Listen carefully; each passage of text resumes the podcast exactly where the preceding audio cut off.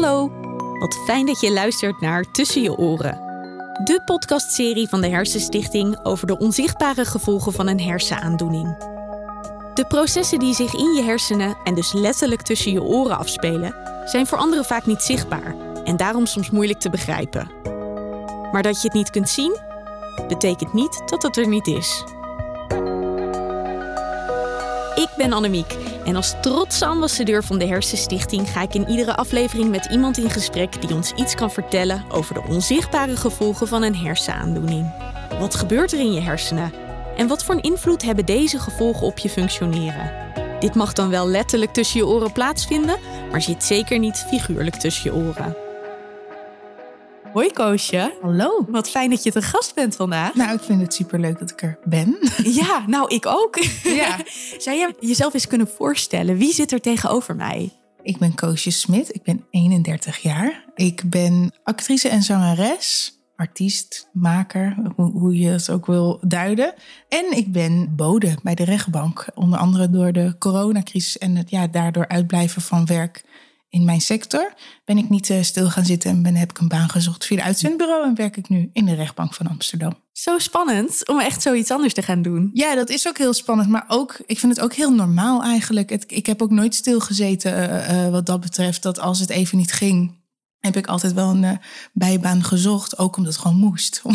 Weet je, ik bedoel, ik wil niet mijn huis uit worden gezet en gewoon kunnen eten en drinken en de huur kunnen betalen. Dus nee, ik vind het heel erg normaal en ik vind het ook heel leuk. En je leert er altijd wat van door te, gewoon in beweging te blijven. En het zijn nieuwe prikkels voor je hersenen. Wat betekenen jouw hersenen voor je? Mijn hersenen zijn natuurlijk, mijn hersenen zijn heel belangrijk, omdat het ja, alles is, het stuurt alles aan. En, uh, en ik uh, uh, heb zelf ondervonden hoe het is als het gewoon wat even wat minder gaat natuurlijk. Dus dan maak je wel bewust van dat je er ook goed voor moet zorgen.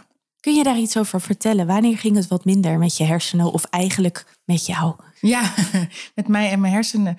Um, ja, in, eigenlijk heb ik verschillende episodes gehad waarin het wat minder met mij ging. Maar dat is wel echt op zijn hoogtepunt gekomen in 2017.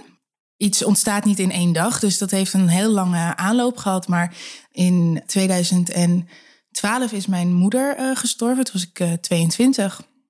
En mijn moeder was 47. Ik was heel gehecht aan mijn moeder uiteraard. En mijn moeder is na een redelijk kort ziekbed is zij gestorven. En dat uh, had natuurlijke impact op het gezin. Zeker ook op mijn vader. Mijn vader is Ernst Daniel Smit. Sommige mensen zullen hem kennen, sommige niet.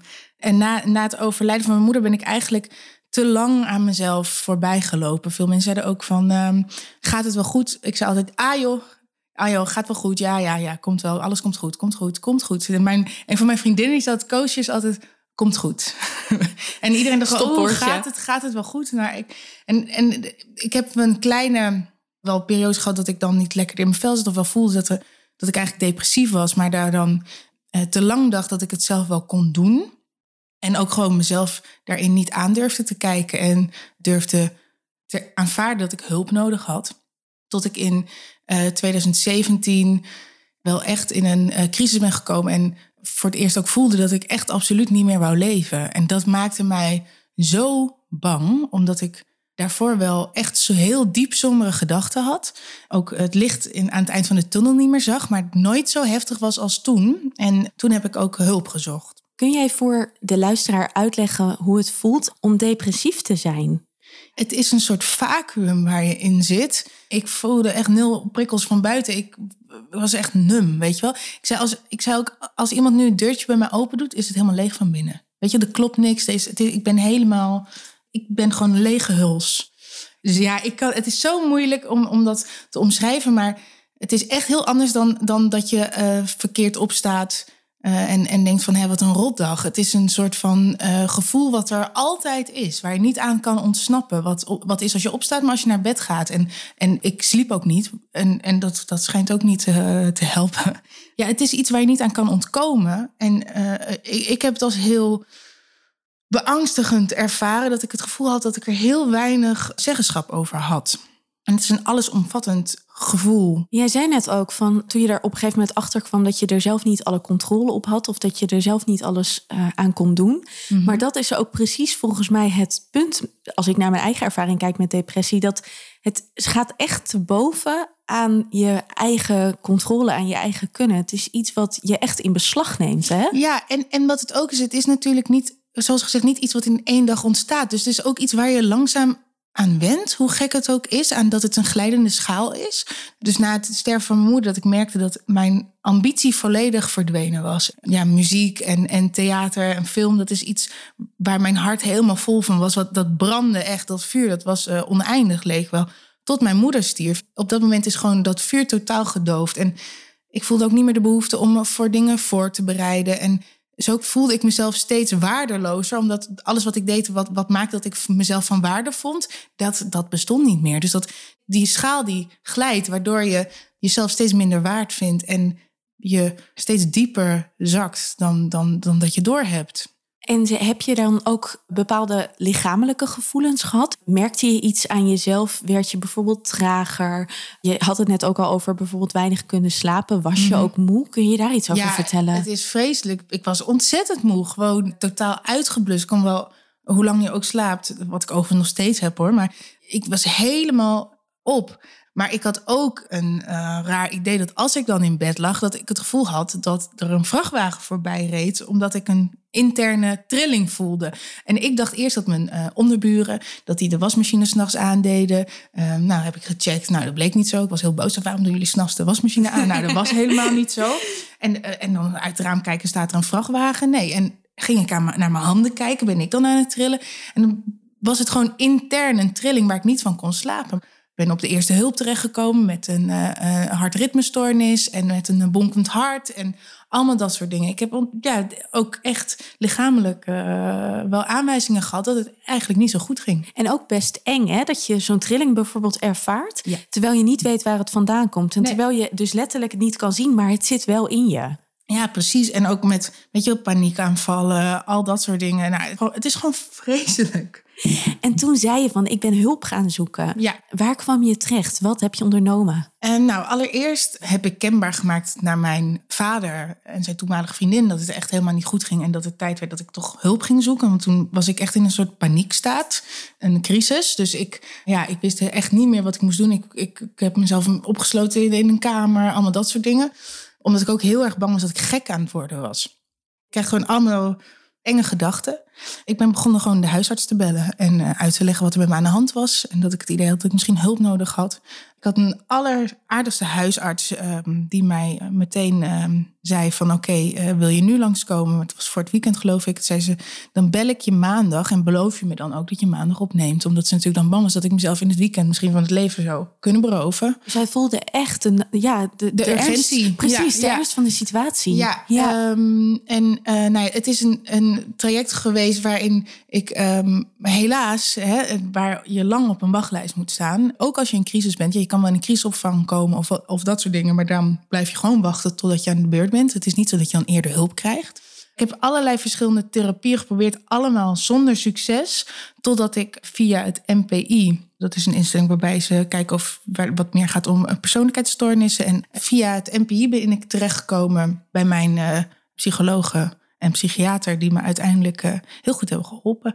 En dat was ontzettend fijn als je voelt dat je op de juiste plek bent. Want ik heb ook heel erg veel zelfstudie wel gedaan. Ook tijdens die depressie, dat ik ook mezelf probeerde te begrijpen. Mijn gedachten opschrijven, analyseren. Heel veel artsen uh, vergeten dat je zelf ook een maat van intelligentie houdt, terwijl je eigenlijk een depressie hebt. Hè? Dus Ja. ik bedoel, er is natuurlijk ook, je hebt ook heel veel zelfreflectie. Ik was daar echt heus wel mee bezig. En ik heb er ook, omdat ik zo graag van dat gevoel af wou, ook zelf wel geprobeerd om daar iets aan te doen. Maar dat lukte me dus niet en daarom wou ik hulp. Dus eerst kom je dan in die, dat je gewoon cognitieve gedragstherapie wordt aangeboden. Dan dacht ik, ja, maar dat is heel leuk dat je mij gaat helpen met een schema maken en wanneer ik mijn boodschappen en zo ga doen. Maar ik wil weten waar dit vandaan komt. En ik wil geen symptoombestrijding, maar ik wil gewoon zorgen en begrijpen waar dit vandaan komt, zodat ik weet dat dit niet meer gaat gebeuren of dat ik daar enige controle op kan krijgen. In plaats van dat we nu me helemaal vol gaan poppen met medicatie en een schema gaan maken voor wanneer ik wel of niet naar de Albert Heijn kan gaan. Je bent een mens, maar je wordt ook geholpen door een mens. En het wordt doordat je opeens een soort van, ja, het klinkt heel denigerend als ik het zo zeg, zowel naar de hulpverleners als naar jou toe, maar dat je als een soort van studieobject soms bijna gezien wordt. Ja. Als dat gebeurt, dan vergeten mensen dat jij gewoon jouw boodschappen misschien al best wel doet. Uit noodzaak weliswaar. Ja. Maar weet je, dat soort dingetjes. Ja, en, en, en ook dat ieder, ieder mens anders is, weet je wel. Dus toen, oh, in die tussentijd dat ik dus moest wachten tot ik de juiste hulp vond... toen werd me ook aangeboden om dan met de praktijkondersteuner van de huisarts te praten. En uh, nou, het was in elk geval fijn dat er maar iets werd geboden om met iemand te kunnen praten... Uh, maar zij vroeg mij dus, nou ja, ze, ze, wilde bepaalde schema's met me doen. En ik, ik, vond het totaal achterhaald, omdat het echt veel stappen terug was dan waar ik al was. Weet je, want ik dacht, ja, maar het gaat niet om dat ik niet lekker in mijn vel zit. Ik wil gewoon dood. Ik wil het liefst alles in mijn lichaam schreeuwt. Spring nu van die brug, spring nu van die brug. Maar zij zei van, uh, ja, nou dan moest ik dan een schemaatje invullen. En dan ging ze me wat vragen stellen en zo. En dan kreeg ik een soort puntenuitslag. Net zoiets als wat je in de Cosmopolitan zo'n... En dan wil je niet meer dood. Nee, precies. En dan ging ze, en dan ging ze zeg maar, nou, is je A, B of C? Heel vaak, vaak of, of bijna nooit. Nou, ze zegt, je scoort uitzonderlijk hoog op uh, depressie. Ik zei, oh nou, hè, hè. En toen, uh, zei ze, ja, maar dat kan niet, want je kleed je nog veel te leuk aan voor een depressie. En toen dacht ik, hè, maar dat is precies wie ik ben. Toen heb ik ook, ik was zo in shock, want ik voelde me zo. Maar je komt daar letterlijk met de woorden, ik, ben depressief. Ja.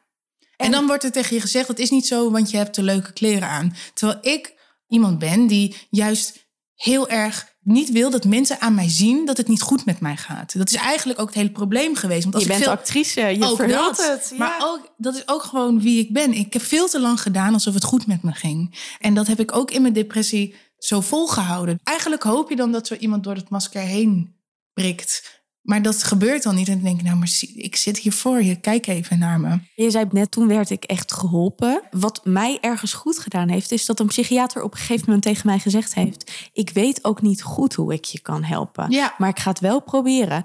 En dat kan aan de ene kant natuurlijk maken dat je je wanhopig mm voelt en denkt: Ben ik wel te helpen? Aan de andere kant voelde ik me juist daardoor zo gezien, omdat het gewoon al zo lang een probleem was. Ja. Uh, waarvan ik dacht: Kijk, zie je, het is ook niet zo makkelijk op te lossen. Sommige mensen doen je gaat maar even naar buiten of je gaat maar even dit doen. En je gaat maar even, nou, je vult even een schemaatje in. Ja, en dan, gaat dan is het klaar. En dan doe je zeven stappen en dan is het hele leven weer leuk. Nou, jippie. Alsof ik dat nog niet geprobeerd had. Weet je wel dat mensen ook tegen zeggen, maar misschien moet je gewoon even iets leuks gaan doen. Ja. ja. Hallo. Denk je dat ik echt niet zelf had bedacht dat ik misschien een keer moet proberen om iets leuks te gaan doen? Ik heb alles leuk, alles leuks gedaan, maar ik vind het niet leuk meer. En het probleem is juist dat je er niet van kan genieten. Wat, precies, wat jij zegt. Dat Alles wat ik leuk vond, vond ik niet leuk meer. En ik wou juist dat ze me ging helpen, zodat ik het wel weer leuk ging vinden. Ik kan wel oneindig proberen, maar dat is heel, heel, heel frustrerend. En ook heel kwetsend af en toe als iemand dat soort opmerkingen maakt. Je voelt je echt niet gezien, dat is het. En het kan ook heel veel triggeren. Hè? Dus ik vind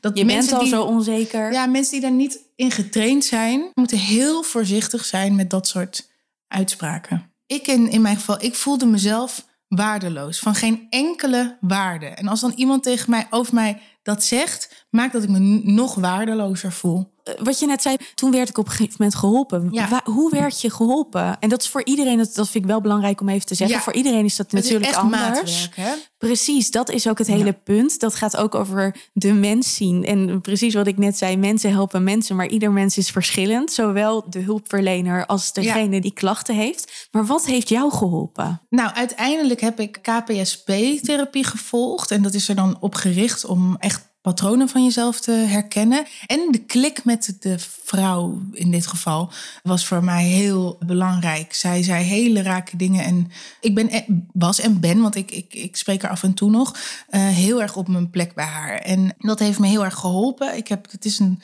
best lang traject geweest en ook heel intensief. Ik heb geen groepstherapie gedaan. Dat werd me wel aangeboden, dat wou ik niet nee, dat, ik zou, dat past helemaal niet meer aard, want ik wil veel te veel zorgen voor anderen. En dan ga ik alleen maar daarmee bezig zijn. Jij zegt letterlijk, want ik ervaren ik, Dat ik maar niet met mezelf bezig hoef te zijn. Dat is juist het hele probleem. Dus gelukkig heb ik mezelf daar onderuit kunnen praten. Ik heb precies dit meegemaakt. En toen kreeg ik dus op mijn kop, omdat ik te veel voor anderen zorgde. en, en, toen voelde ik me dus nog slechter, omdat ik weer op mijn kop kreeg. Terwijl ik deed echt mijn best. Ja, precies. uh, je gaat ook trouwens, als je dan naar zo'n instelling of, of naar een, een, een praktijk waar je dan uh, onderzoek hebt en zo. Daar zitten dan al die mensen te wachten. Misschien weet iedereen dat ik ook iets heb, weet je wel. Ja. Als je diegene nu op straat tegenkomt, dan weet hij dat ik ook in die wachtkamer zat. Dus die, uh, diegene weet niet precies wat ik heb, maar, maar die weet wel. Dat, precies, maar precies dat. Oh, dat heb ik ook. Maar het is grappig, hè? Dat heet dus zelfstigma. Je verklaart jezelf voor gek. Terwijl anderen dat helemaal niet per definitie hebben. Ik zie hier alleen maar een hele mooie, leuke jonge vrouw tegenover me zitten. En ik denk helemaal niet. Nee. Dus dat is zo grappig hoe dat voor jezelf werkt. Ja. Kun je wat dat betreft ook meer vertellen over wat voor een impact het op je dagelijks leven had? Het heeft heel erg veel tijd van me in beslag genomen, überhaupt. Het denken, de ruimte in je hoofd is totaal weg. En het was heel intensief, want eerst ging ik drie keer per week en dan op de duur twee keer per week, op de duur één keer de week en dan één keer in de twee weken. Ja, en het was voor mij ook altijd een soort van uitje. Ik heb een soort van zo'n compensatiegedrag. Dan dat ik altijd iets. Het, waar ik dan heen ging, dat is op Amsterdam Noord bij het winkelcentrum. Dus dan moet je door het winkelcentrum en dan achterin is dan de locatie waar je naartoe moet. En daar ging ik toch altijd iets kopen om mezelf gelukkiger te voelen, terwijl ik niks voelde. Dus ik heb zo'n hele garderobe van allemaal dingen die ik heb gekocht tijdens mijn therapie. Weet je wel? Dat ik denk, oh ja, dit truitje en die, die heb ik nu, omdat ik ben net verhuisd, heb ik, die, heb ik daar ook afscheid van genomen. Een beetje een soort maricondo of wat dan ook. Van dankjewel, bedankt voor alles. Nu weg en door. Een soort van verwerkingsproces, ja, letterlijk. Ja, ja. ja. Misschien ook wel belangrijk om te vertellen, is dat ik twee jaar in de ziektewet heb gezeten me totaal niet voor schaam. Want uh, ik kon ook niet werken. En het is voor mij echt een zegen geweest in die zin. Uh, zodat ik gewoon me volledig kon focussen op mijn herstel. En dat je geen druk voelde over bijvoorbeeld geld en, en dat soort dingen. Ja, want, dat het was het super knap hoor. En, en, en uh, ik vind het echt knap van mezelf dat ik twee jaar lang van heel weinig geld heb kunnen rondkomen. Je wordt ook wel creatief. Maar inderdaad, dat, dat je die druk niet voelt en ook dat je gewoon echt, echt bezig kan zijn met jezelf. Ja, ik herken het natuurlijk allemaal enorm. Eh, mijn heftigste periode zat echt tussen het verlaten van de middelbare school, of eigenlijk was het de laatste jaren van de middelbare mhm. school, en het uiteindelijk gaan studeren. Dus ik kon die overstap naar het studeren steeds niet maken. Ik ging dan ergens eh, proberen. En dan merkte ik dat ik met zoveel dingen weer vol kwam te zitten. En dat ik denk, ik kan dit nu helemaal niet. Ik moet nu eerst op mezelf letten. En dat zijn dus eigenlijk ook twee jaren die ik me ergens op dat moment voelde het heel verloren en dacht ik, iedereen is al aan het studeren en ik kom er nog een keer achteraan. Ja, die, die haast die je dan of zo, ja, ja. En nu denk ik, niemand heeft dat meer door. Nee. Niemand. Dat, nee, dat maakt ook allemaal geen ene fuck meer uit. Precies. Terwijl ik, sterker nog, ik denk, ik ben soms wel heel erg blij ergens dat ik die zelfontwikkeling heb mogen meemaken. Hoe erg het ook geweest is en hoe heftig ja, het nee, ook maar was. Ik heb dat ook, ik ervaar dat ook als een groot goed. Omdat je, je hebt al een bepaalde reis afgelegd. Die heel veel mensen, of soms helemaal niet, of op veel latere leeftijd, of in, kleine stukjes en beetjes hebben. En ik, ik, ik, ken mezelf ontzettend goed nu. Ik weet ook waar mijn valkuilen liggen. Ik weet wanneer ik op de rem moet trappen. Niet altijd even goed, maar ik doe mijn best. Ik denk dat ik wel een leuker en liever mens ben geworden voor mezelf, maar en daarmee ook dus voor anderen, denk ik. Dat is echt zo, want als je goed voor jezelf zorgt, het cliché, ja, is wel gewoon en, waar. En, hoe libellen en Margrietachtig het ook klinkt, het is wel zo, ja. Het is echt zo. Ja. Margot Ros en Jeroen Kleine, die ik als eerste geïnterviewd hebben, die zeiden op een gegeven moment zo mooi tegen mij: het is een beetje als dat mondkapje in het vliegtuig, dat je die moet je opzetten en daarna pas help je bijvoorbeeld een, een kind. Ander, ja. precies. En dat moet, want anders dan kun je, nee. als jij aan het helpen bent en je hebt zelf geen adem, ja, dan kom je helemaal nergens. Nee, precies. Hoe gaat het nu met je coachje? Ja, het gaat heel goed. Ik ben door veel te gaan wandelen. Uh, uiteindelijk. Het wordt altijd tegen je gezegd ook, weet je wel, ga, ga intensief wandelen, minimaal zoveel minuten per dag. En uh, dat helpt en dan maak je stofjes aan en zo. En daar geloofde ik helemaal niet in. Maar op een gegeven moment ben ik het toch maar gaan doen op het dwangmatige uh, aan toe. Dat ik veel ben gaan lopen en gaan hardlopen. En zeker twee jaar lang iedere dag uh, minimaal 10.000 stappen heb gezet. Nu ook nog steeds, maar ik ben net verhuisd. Het is voor het eerst en dat is super moeilijk. voor het eerst deze maand dat ik in 2,5 jaar tijd... dat ik dus niet iedere dag aan mijn, aan mijn 10.000 stappen ben gekomen. Dat maakt dat ik daar echt heel slecht tegen kan. Ik probeer het een beetje los te laten. Maar ik had bijvoorbeeld ook dat ik tijdens mijn, de tournee met mijn vader... die we hebben gemaakt uh, langs de theaters als ik dan s'nachts laat thuis kwam, om één s'nachts... en ik had nog niet genoeg stappen... dan ging ik s'nachts nog makkelijk een uur door de stad in het donker lopen... omdat ik gewoon vond dat ik dat moest doen. Er was ook een soort van stok achter de deur... of een gevoel toch een soort van dat je ergens dan de touwtjes in handen hebt van dit doe ik iedere dag. Dat ook mensen zeggen, oh je bent zo ontzettend veel af. Ik ben 25 kilo afgevallen. Onder andere door denk ik het meer bewegen en, en gezonder eten. Ik ben heel erg bezig met voeding gegaan ook. Dat mensen ook zeggen van uh, dat, dat, dat ze dat alleen maar zien ook trouwens. Hè. Dat vind ik ook vervelend. Dat mensen zeggen, oh het gaat goed met je, want je bent uh, dun. Nou, dat was helemaal niet mijn doel om dunner te worden, maar het was mijn doel om beter te worden. Nou, en, en, en dat dat dan het gevolg daarvan is, dat was helemaal niet mijn ambitie. Uh, mijn ambitie sterker, was om... sterker nog, bij mij is het vaak zo, hoe dunner ik ben, hoe minder goed het met ja, me gaat. Ja, nee, dat heb ik ook gehad hoor. Want dit is zeg maar veel constanter. Maar ik heb ook fases dat, gehad ik, dat ik niet eet en zo inderdaad, dat is ook slecht. Dat mensen, wat zie je er goed uit? Dacht nou, je moet eens weten, ik lig in duizend stukjes. Uh, nou, bedankt. Maar het gaat goed. Ik probeer heel, wel heel goed op te letten. Ik herken ook, ik ken ook wel de signalen van mezelf. Dus daar probeer ik op te letten. Ben je bang om weer ziek te worden? Ja, ik heb ontzettend de angst om terug te vallen. Dat is ook waar die dwangmatigheid vandaan komt. Dat alles wat heeft gemaakt dat het weer goed met me gaat, die wil ik blijven doen. En ik als kan dan... geen week overslaan zonder hard te lopen. Nee, precies. Maar dat is echt heel. Dat, dat ik dan meteen denk, oh, dat ik soort paniek krijg. Van oké, kut, als ik dit niet doe, nee, nee, nee, nee, nee, nee, nee, nee, nee, dan gaat het niet goed komen en dan word ik weer ziek en dan gaat het. Dus dat, daar ben ik heel erg bang voor. Ik heb wel een klein terugvalletje gehad, heel inimini, maar daarmee heb ik wel zeg maar op tijd weer hulp gezocht. Ik heb natuurlijk helaas een vader die ernstig ziek is. Wat ook maakt dat je niet super blij bent. Parkinson heeft hij. Ja, mijn vader heeft Parkinson in een helaas een wat sneller vorderende vorm dan gehoopt. Dus ja, dat is best wel pijnlijk om te zien. Zeker na het verlies van mijn moeder, de wetenschap dat je je vader ook elke keer een beetje af ziet takelen, is echt heel verdrietig. Maar ik probeer wel in deze heel goed voor mezelf te zorgen. Uh, alle dingen die ik uh, met het ziek zijn van mijn moeder verkeerd heb gedaan. Of verkeerd heb gedaan. Ik wist nog niet hoe het ging. Maar daar heb ik wel een les uit getrokken. Om goed voor mezelf te zorgen. Niet aan mezelf voorbij te lopen. Um, ik heb ook, toen ik merkte dat ik er toch meer last van had dan ik dacht. Van de ziek zijn van mijn vader. Heb ik meteen mijn psycholoog gemaild en gezegd van... goh, is het mogelijk om toch af en toe een gesprek te hebben? Dus dat heb ik nu één keer in de maand. Dat is wel echt goed voor je. Als je dan zegt van wat voor dingen kun je doen... dan denk ik, dit is echt heel goed. Dit is toch preventie. Ja, ik, en ik wil het gewoon voor zijn. En, en weet je, die plek waar ik ben geweest... waar ik twee, drie jaar geleden ben geweest... daar wil ik nooit meer komen. Nee. Nooit meer. Dat was zo'n diepe, donkere plek. Ik wil daar gewoon nooit meer zijn. En alles heel wat stom, maar het emotioneert ja, maar het is, het is ook zo. Want jij weet ook hoe dat... Hoe, weet je, jij hebt ook het beest in de ogen gekeken. Ja, sterker en nog, ik heb het gevoel dat dat beest mij ooit overgenomen heeft. Ja, dat heb ik ook. En, en je moet dat, dat, dat beest kooien en terugstoppen. En, en dat zit er nog wel. Maar zolang jij de sleutel bewaart, is het, uh, is het prima. En, en je moet gewoon zorgen dat je, dat je hem temt. Ja, echt. Ja. Heb jij het gevoel dat het ook echt een hersenziekte is? Ja, dat vind ik dus moeilijk. Want, want er zijn natuurlijk heel veel meningen over. En er zijn heel veel meningen over. Ik heb ook deze discussie wel eens met mijn vriend gevoerd. Kijk, ik vind van wel, want ik spreek echt van ziek en beter. Ja. Um, ik ook hoor. Ik voel me op het moment beter. Ja, precies. Dus ik heb zeg ook heel vaak als mensen vragen van goh, weet je wel, bijvoorbeeld, ik ben natuurlijk heel lang nu even eruit geweest met mijn werk, dus met, met in film en zo. En dan zeggen ze, goh, gaat het met je? En dan vertel ik hoe het gaat. Dan zeg ik, ja, want ik ben ben best wel heel erg, ik ben heel erg ziek geweest. En ik benader het op die manier. Maar ik merk dat mijn, bijvoorbeeld mijn vriend enige aversie voelt, toch bij het spotje van de Hersenstichting, dat een depressie dan als een aandoening wordt genoemd. En hij vindt dat dan, ook al is hij erbij geweest en weet hoe het slecht met mij ging, vindt hij dat nog wel moeilijk dat dat in één adem wordt genoemd met bijvoorbeeld een Parkinson of, of, of een, eh, een herseninfarct of dat soort dingen. Terwijl ja, ik vind wel, het is een proces in je brein dat verstoord is. En voor mij voelt het wel als iets wat ik niet uh, mezelf heb aangepraat. Ja, ik zei net van ik voel me beter, maar ik voel me niet genezen.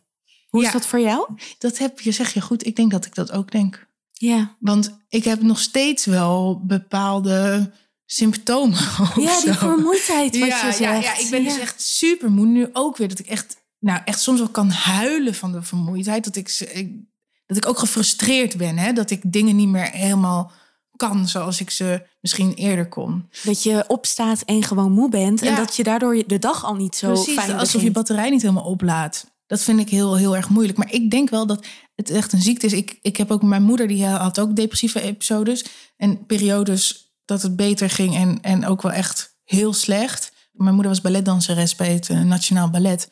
En is eerder gestopt met dansen omdat ze last had van terugkerende depressies. Dus ik heb het wel van haar. Is Dus het wel een soort van erfelijk, precies. Ja. gere- Ja. ook bij mij precies hetzelfde. Dat er gewoon in de familie gewoon echt wel een lijntje te ontdekken is. Ja, en ook mijn, voor mijn, wat, wat ook wel interessant was, hè, dan vraagt mijn, eh, mijn psycholoog, die zegt dan van, ja, maar is jou dan verteld dat jouw moeder depressief was? Of en dan ging ik daarover nadenken en denk, ja, nee, ik wist dat gewoon. Dat zijn, is gewoon een, een voldongen feit. Dat bestond gewoon en dat wist ik gewoon. Het is echt een, een vorm van zijn. Dat Ja, is het echt. ja, En dat, dat herken je nu ook makkelijker bij anderen. Terwijl tegelijkertijd heel veel mensen ook fantastische masker kunnen ophangen. Ja, En, ja. Tuurlijk. Ja. Ja. ik ben wel benieuwd, want jij zei van het was voor je vriend is het lastig om depressie en Parkinson in één mond te nemen als het gaat over hersenziekte. Wat ik ook echt begrijp. En Mhm. ik kan niet anders zeggen dan volgens mij weten we het gewoon nog niet als het Nee. over depressie gaat. Er moet nog zoveel onderzoek gedaan worden naar de hersenen. Maar wat in ieder geval deze twee gemeen hebben, is dat het niet zichtbaar is. Ja. Ik heb jou al in het voorgesprek natuurlijk Hm. verteld dat ik op een gegeven moment naar de pauw zat te kijken en dat jouw vader daar was. Ja. En dat ze een fragment liet te zien dat hij eerder bij pauw was. En dat hij niet zo goed uit zijn woorden kwam, om het zo maar te zeggen. Ja. En dat niemand wist dat hij Parkinson had. En dat dat bijvoorbeeld op Twitter helemaal losging met... Ja. misschien is hij wel dronken. En nou ja, dan zeg ik het op deze manier nog aardig. Ja. Hoe was dat voor jou? Ja, dat was echt eh, vreselijk. Want wij wisten al in april 2018 wisten wij al dat mijn vader Parkinson had. En pas in november 2019 is hij eigenlijk uit de kast gekomen. Zo noemt hij het zelf. Eh, dus hij, hij heeft dat heel erg lang geheim gehouden. En wat vervelend is voor hem... Bas Bloem zei, dat is zijn neuroloog... die zei het is de verkeerde ziekte in het verkeerde lichaam. Want hij heeft echt de allergrootste pech van de wereld... dat het op zijn stem is geslagen. Ja. Eh, mijn vader ook was ik maar gewoon lekker gaan trillen. En dan ging ik in een stoel zitten en zingen. Maar bij hem zit het echt op zijn stem. Wat dus maakt dat hij ook steeds slechter ging zingen. Steeds slechter ging praten. Zo is het ook uiteindelijk aan het licht gekomen. Doordat hij steeds stemproblemen had. Dus hij heeft het heel erg lang geheim gehouden. En hij schaamde zich zo erg ervoor dat hij het niet durfde te vertellen. En wij hebben heel vaak als gezin gezegd van zeg het nou gewoon. Het maakt je alleen maar likable. Of ehm, het zijn heel veel mensen die het hebben. En toegankelijker. Ja. En, en, en praten er gewoon over. En dan snappen mensen ook wat er met je aan de hand is. En die specifieke avond dat hij dus naar Jeroen Pauw ging... omdat hij meedeed aan eh, Stoptober... toen twijfelde hij al of hij zou gaan. Want hij was heel erg moe. En hij had veel gedaan die dag. Dus hij zat bij mij thuis. Eh, ik, ik woonde toen nog eh vlakbij de Vestgasfabriek.